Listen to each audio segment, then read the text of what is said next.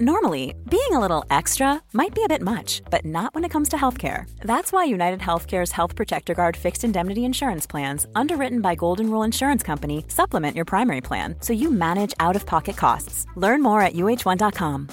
Botox Cosmetic, abobotulinum Toxin A, F D A approved for over twenty years. So, talk to your specialist to see if Botox Cosmetic is right for you. For full prescribing information, including boxed warning, visit Botox Cosmetic dot com or call eight seven seven, three five one, zero three zero zero. Remember to ask for Botox Cosmetic by name. To see for yourself and learn more, visit Botox Cosmetic dot com. That's Botox Cosmetic dot com.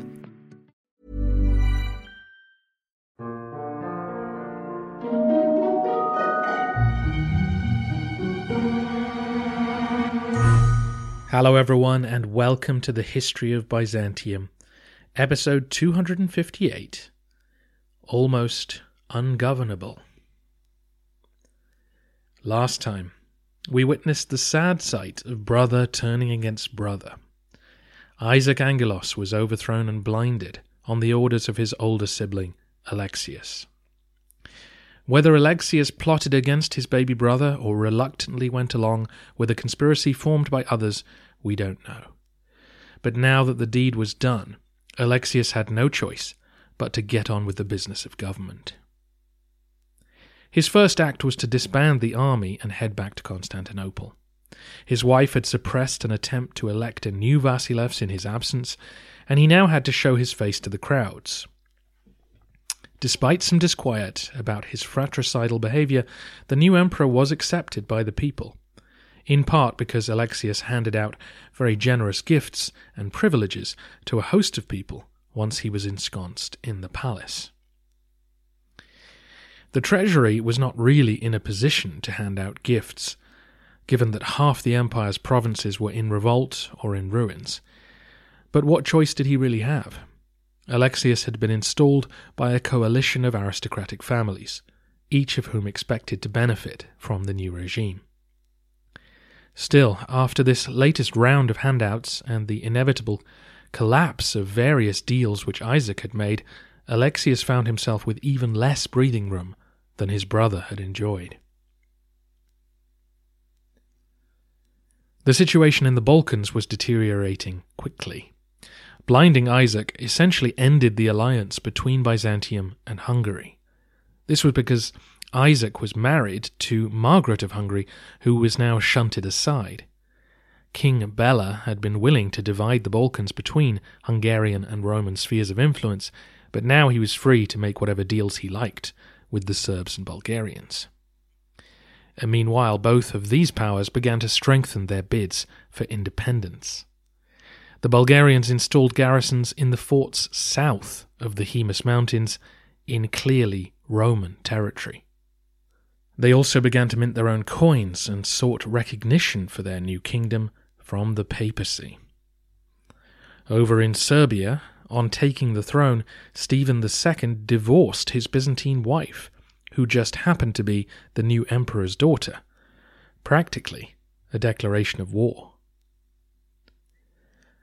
The following year, eleven ninety-six, a brief window of opportunity opened when both Peter and Arsene, the leaders of the new Bulgarian kingdom, died within a few months of each other. In the chaos that followed, the Byzantines were invited in by a Bulgarian noble named Ivanko. If the Roman army had been in good order, this would have been a real opportunity to dismantle the Bulgarian state. But the troops Alexius sent to the border refused to enter the mountain passes. The trauma of the last decade of defeats had destroyed morale. Ivanko had to abandon his position when the new Bulgarian Tsar, Kaloyan, got his act together. Alexius decided to appoint Ivanko as governor of Philippopolis, the city in northwestern Thrace, whose lands were being ravaged annually by the enemy. Meanwhile, further west, around the town of Strumitsa, north of Thessaloniki, the Romans had come to rely on a Vlach chieftain named Dobromir, who served as the governor there. For now, it seemed sensible to employ barbarians to fight other barbarians. It gave the emperor some time to consolidate his rule at the capital. But soon enough, both would challenge his authority. That autumn, more bad news arrived in the shape of an embassy from Nuremberg. The son of Frederick Barbarossa, Henry the Sixth, was planning on taking another army to the Holy Land. In a fairly naked threat, the Holy Roman Emperor demanded five thousand pounds of gold, or else he would march his army through Byzantine lands. Henry was the son that Barbarossa had written to during his stay in the Balkans, telling him about the ordeals the Byzantines were putting him through, and eventually ordering him to gather a fleet to attack Constantinople. Henry's perspective, then, was that the Romans owed his family. In fact, they owed them a crusade and should pay for the next one. Given the perilous state of the empire, Alexius felt he had no choice but to agree. He sent an embassy back which negotiated a reduction of the tribute to just sixteen hundred pounds of gold, but this would now need to be raised. And given that Alexius was barely meeting his expenses already, the only way to do this was to introduce a new tax. The last time a supplementary tax had been levied, the Bulgarian revolt had broken out, so Alexius decided to consult thoroughly before taking action. In a highly unusual move, Angelos Komnenos called for a representative assembly to gather, so that he could present the idea of a German tax to them. This parliament was a meeting of men from the Senate, the clergy, and the guilds of Constantinople. That last part is significant and speaks to the power of local businessmen on the streets of the capital. As you can imagine, this talking shop quickly turned rancorous. Many people in Constantinople disliked the Latins, particularly when they got involved in religious or political matters. They certainly had no interest in paying them money. Soon insults and accusations rained down on the emperor himself.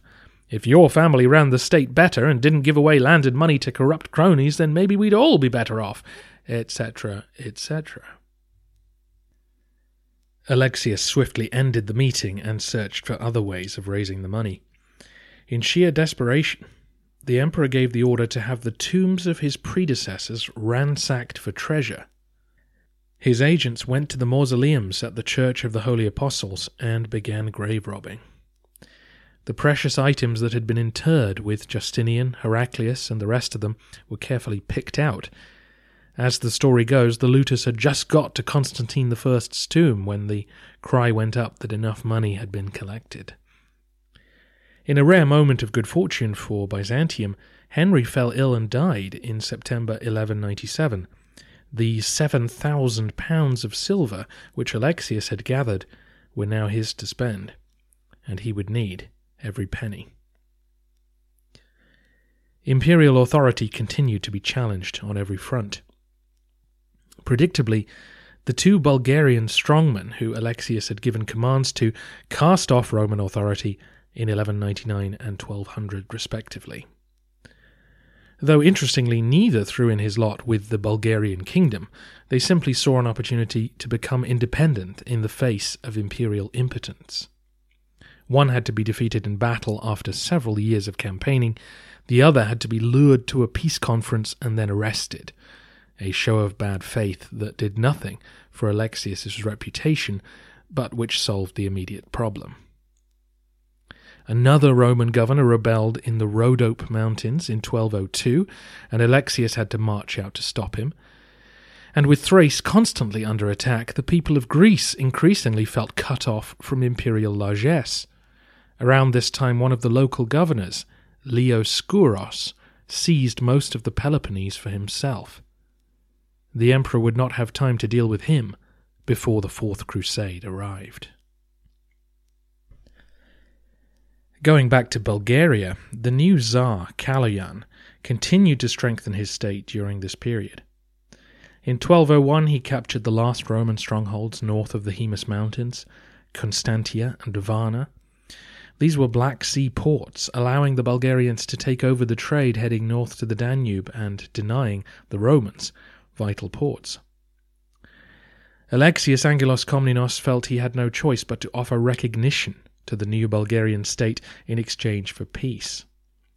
The endless raiding had caused nothing but misery, and since most of his time was taken up putting down rebels, he hardly had the wherewithal to conduct campaigns against the Bulgarians as well. The Romans were proposing a return to the situation which had prevailed in the ninth and tenth centuries. The border between the two realms would be the Hemus Mountains. The Byzantines would recognize the Bulgarian Tsar as an emperor and his church as independent. Alexius offered his counterpart an imperial coronation if he came to Constantinople and a patriarch for his church in Turnovo. But despite agreeing to peace, Kaloyan did not accept the whole deal. Instead, he used it as a bargaining chip in his ongoing negotiations with the papacy. In a sure sign of the power imbalance between East and West, the Tsar felt that acknowledgement from Rome was more likely to safeguard his kingdom than a deal with Constantinople. Pope Innocent the Third eventually agreed and recognized the new Bulgarian kingdom in twelve oh four. Uh, despite this switch, the Bulgarians continued to follow the Orthodox tradition. Over in Anatolia, the Romans benefited from the civil wars which the death of Kilij Arslan the Second had unleashed. One of his sons, Kay Khusro, was in power in eleven ninety-eight and led a nasty raid into Roman territory. But two years later, he turned up in Constantinople seeking asylum. His brother, Rukn al-Din, took over the realm, and Alexius managed to sign a peace treaty with him in twelve hundred.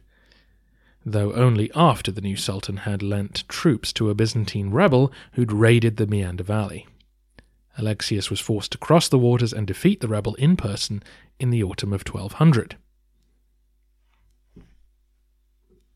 So, as you can see, Koniates' initial slur against Alexius, that he was lazy, is far from true. The emperor continued to campaign every year, as his brother had done. It was just very hard to make any progress. The army's morale was low, the treasury was empty, and new usurpers or rebels seemed to pop up every summer.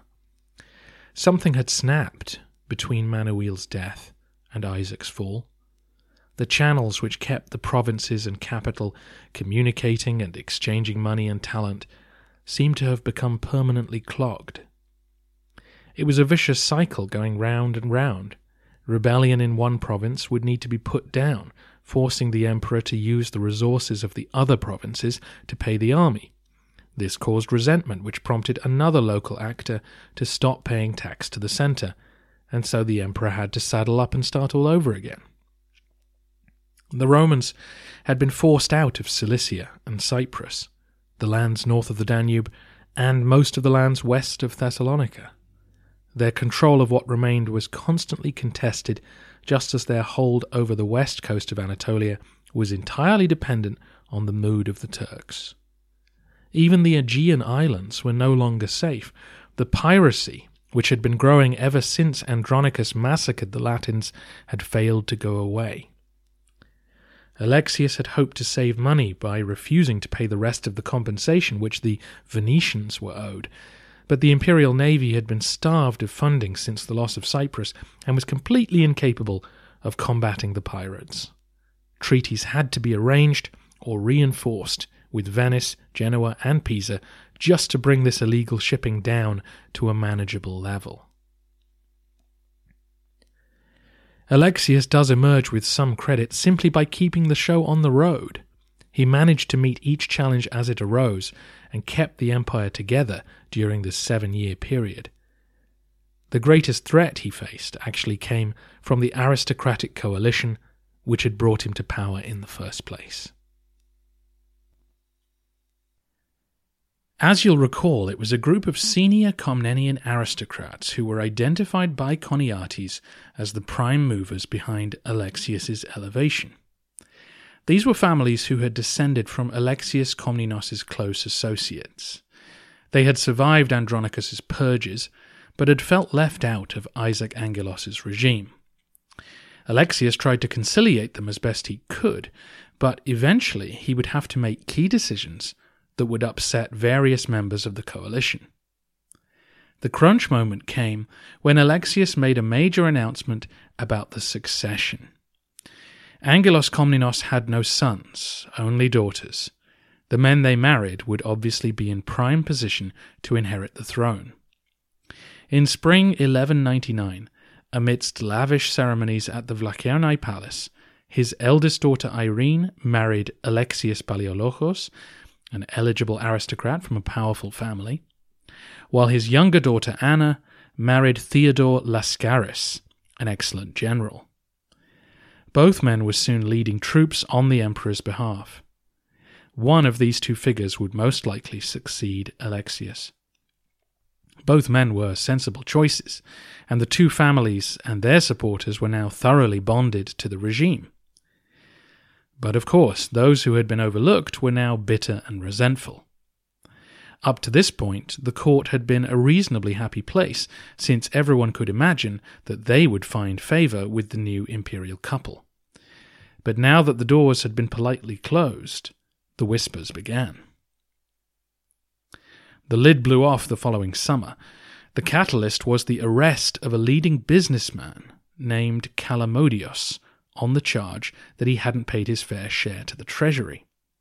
A mundane matter in another century, but in twelve hundred A D, this was a serious business. Kalamodios must have been one of those powerful men in the capital whose control of the streets frightened the nobility. Because once word went round that he'd been incarcerated, a ferocious crowd occupied the Hagia Sophia. They threatened the patriarch, who sent word to the palace, and Kalamodios was quickly released from prison.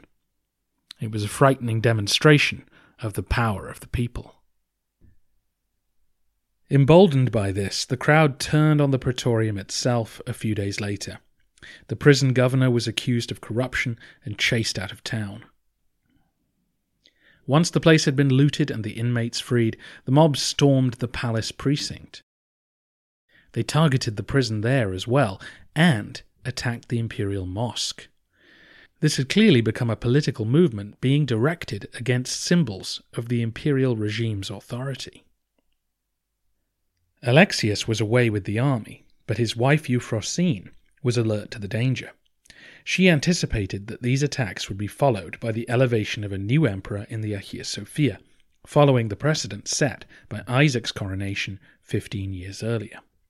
She dispatched the Varangian Guard to occupy the cathedral church, and when the mob approached the building, they were angry to find their path blocked. Some pelted the imperial troops with stones, but those who tried to fight them were quickly disabused of the wisdom of that notion. The crowd's fervour eventually subsided, and everyone slowly went home. No new emperor would be acclaimed today. Clearly, though, the crowds had someone in mind, and most likely this man had been working with Kalamodios and the other mob bosses over the past week. That man would reveal himself in the small hours of the morning. John Aksuk Komnenos, also known as John the Fat, arrived at the Hagia Sophia in the darkness of the night, occupied the building, and sent word to his supporters to get out of bed and come running. As you know, John Komnenos, the emperor, had a best friend of Turkic origin called John Aksuk. Aksuk's son had married Komnenos' granddaughter, and their offspring was John the Fat. John was therefore the great-grandson of John Komnenos, the emperor. This gave him a more prestigious lineage than either of the Angelos brothers, and doubtless men had been whispering in his ear for some time that he should make a bid for the throne. Once the imperial marriages were announced, it was clear that Aksuk was not going to rise any higher, and so he made alternative arrangements. Whether he'd been plotting for a long time, or simply jumped on the bandwagon unleashed by Kalamodios' arrest, we don't know. But it seems likely the crowds were attempting to acclaim him as emperor, and that when that attempt failed, his days were numbered. Surely the authorities would have heard who the crowds were surging towards the Hagia Sophia in support of. Surely imperial troops would be knocking on his door the next morning. So he had little choice but to break into the Hagia Sophia that night and hope for the best. His gamble seemed to pay off. Many people did flock to acclaim him, and he was crowned at the altar by a priest, though not by the patriarch, who was wisely hiding in the bowels of the building. Emboldened by their success, the mob ran through the hippodrome and broke down the gates there that led into the palace. Aksukh's supporters occupied the heart of the complex, seizing the treasury, the throne room, and the imperial apartments, but crucially, they avoided the main gates where the Varangian barracks were located. This allowed the axe-wielding northerners to make contact with the empress, who was safely with the rest of the court at the Vlachernai Palace on the other side of the city. The two sides had to send messengers by boat, since the Messi was now being held by the crowd. Euphrosyne dispatched more troops who sailed down the Golden Horn, bypassing the mob and linking up with the Varangians at the foot of the palace. The soldiers methodically worked their way through the corridors of power, driving John the Fat's supporters out and killing the usurper. Aksukh's head was posted outside the palace to indicate that the rebellion was over. The coup of John the Fat made a huge impression on contemporary writers who've left us several accounts. It was a dramatic incident, yes, and it was a success story, of sorts, for the sitting regime. But perhaps the real reason it caused such a stir is how close the government came to being overthrown by their own citizens. This wasn't an aristocratic changing of the guard, or an imperial army being turned on the capital. This was ordinary workers, guildsmen, and the poor, very nearly overturning the established order. The Roman Empire was becoming almost ungovernable. That is the story of Alexius Angelos Komnenos' reign up to the arrival of the Fourth Crusade. Despite the bleak picture I've presented, he was still in charge of the government. He had secured peace with the Bulgarians, and he had successfully faced down every rebellion that came his way. None of these threats was yet existential. It was only the arrival of a large foreign army at this time of intense vulnerability that brought the Roman Empire to its knees. Next time, that is the story I will be telling. It is a tragedy of epic proportions, and despite the sadness, you won't want to miss it. See you then.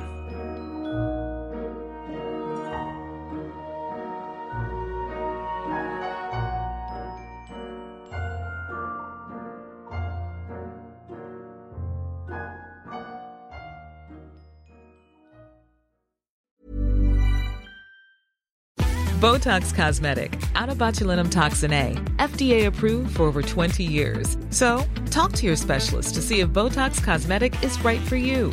For full prescribing information, including boxed warning, visit Botox Cosmetic dot com or call eight seven seven, three five one, zero three zero zero. Remember to ask for Botox Cosmetic by name. To see for yourself and learn more, visit Botox Cosmetic dot com. That's Botox Cosmetic dot com.